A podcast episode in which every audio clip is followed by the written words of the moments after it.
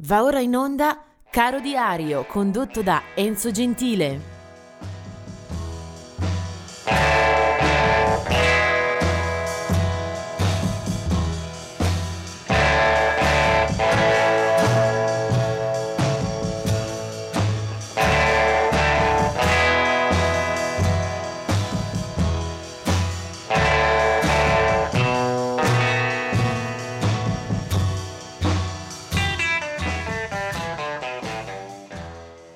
Oggi è il quattordici maggio e ci sarebbe veramente da tirare a sorte. Io sono eh, molto molto imbarazzato nel dover eh, puntare eh, su una canzone. Si potrebbe fare una eh, trasmissione molto molto più lunga con la colonna sonora di oggi, ma vediamo un po' di cavarcela.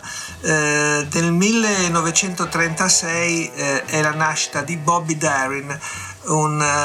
Eh, piccola grande star del rock and roll americano di fine anni cinquanta, poi passa al pop nei sessanta e poi eh, si svela anche come un eh, promoter dell'area folk e country. Eh, morirà presto, molto giovane, nel millenovecentosettantatré, a soli trentasette anni, il cuore sarà a tradirlo. Eh, del millenovecentosessantadue è Ian Astbury, la voce e il volto dei Cult, un gruppo britannico eh, di rock oscuro, un po' tenebroso. E poi del millenovecentocinquantadue uno degli artisti che preferisco in assoluto in area eh, stelle strisce newyorkese, David Byrne, eh, è stato il leader e fondatore dei Talking Heads, formazione che a un certo punto ha voluto chiudere eh, con l'attività per lasciare poi spazio alle varie carriere soliste, che per quanto riguarda David Byrne è stata luminosissima, sia per quanto riguarda dischi a proprio nome, ma anche un film come regista, è stato autore di musical, ha scritto libri, è una figura di spessore altissimo, sia per la qualità delle performance, sia per i dischi che ha disseminato fin dalla fine degli anni settanta, con la band o a proprio nome. Nel millenovecentosettantasei muore Kate Relf, Kate Relf dei Renaissance. Del duemilaquindici un altro lutto di quelli pesanti, molto pesanti, B B. King.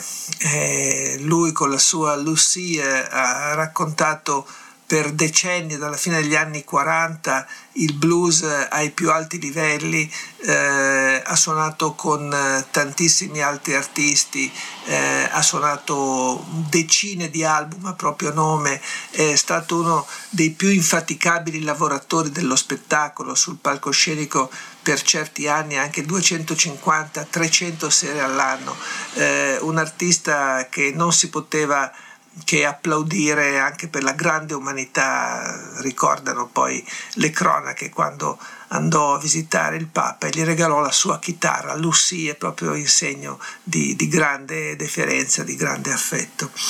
Del duemilaventi è la morte di Jorge Santana, già leader e fondatore dei Malo, eh, Jorge Santana, fratello del più noto Carlos, ma l'artista che su cui voglio puntare la mia attenzione di oggi e anche la vostra è Jack Bruce, che era nato nel millenovecentoquarantatré. Jack Bruce, eh, bassista ma anche cantante, quindi eh, da scozzese ha poi conosciuto la sua fama in Inghilterra, è cresciuto alla scuola dei grandi bluesmen eh, inglesi come Graham Bond, come John Mayall, ha suonato con Manfred Mann, ma soprattutto era uno dei tre fondatori e leader dei Cream, insieme a Ginger Baker, batteria, e naturalmente Eric Clapton alla chitarra.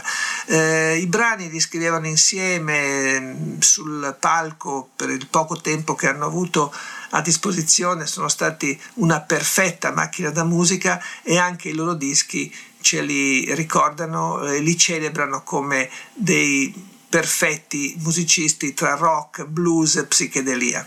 Eh, la voce era proprio quella di Jack Bruce, è per questo che ho pensato bene di ricordarlo, eh, non per la carriera solista, che pure è stata buonissima e che ha eh, proposto eh, molti album, eh, decine di album, eh, anche di ricerca, anche sperimentali, però eh, la sua storia eh, più cangiante ci rimanda proprio a quella fine degli anni sessanta, quando con i Cream, ad esempio, cantava e suonava questa White Room. In a white room with black curtains near the station. Black roof country, no gold pavements, tired starlings. Silver horses ran down moonbeams in your dark eye.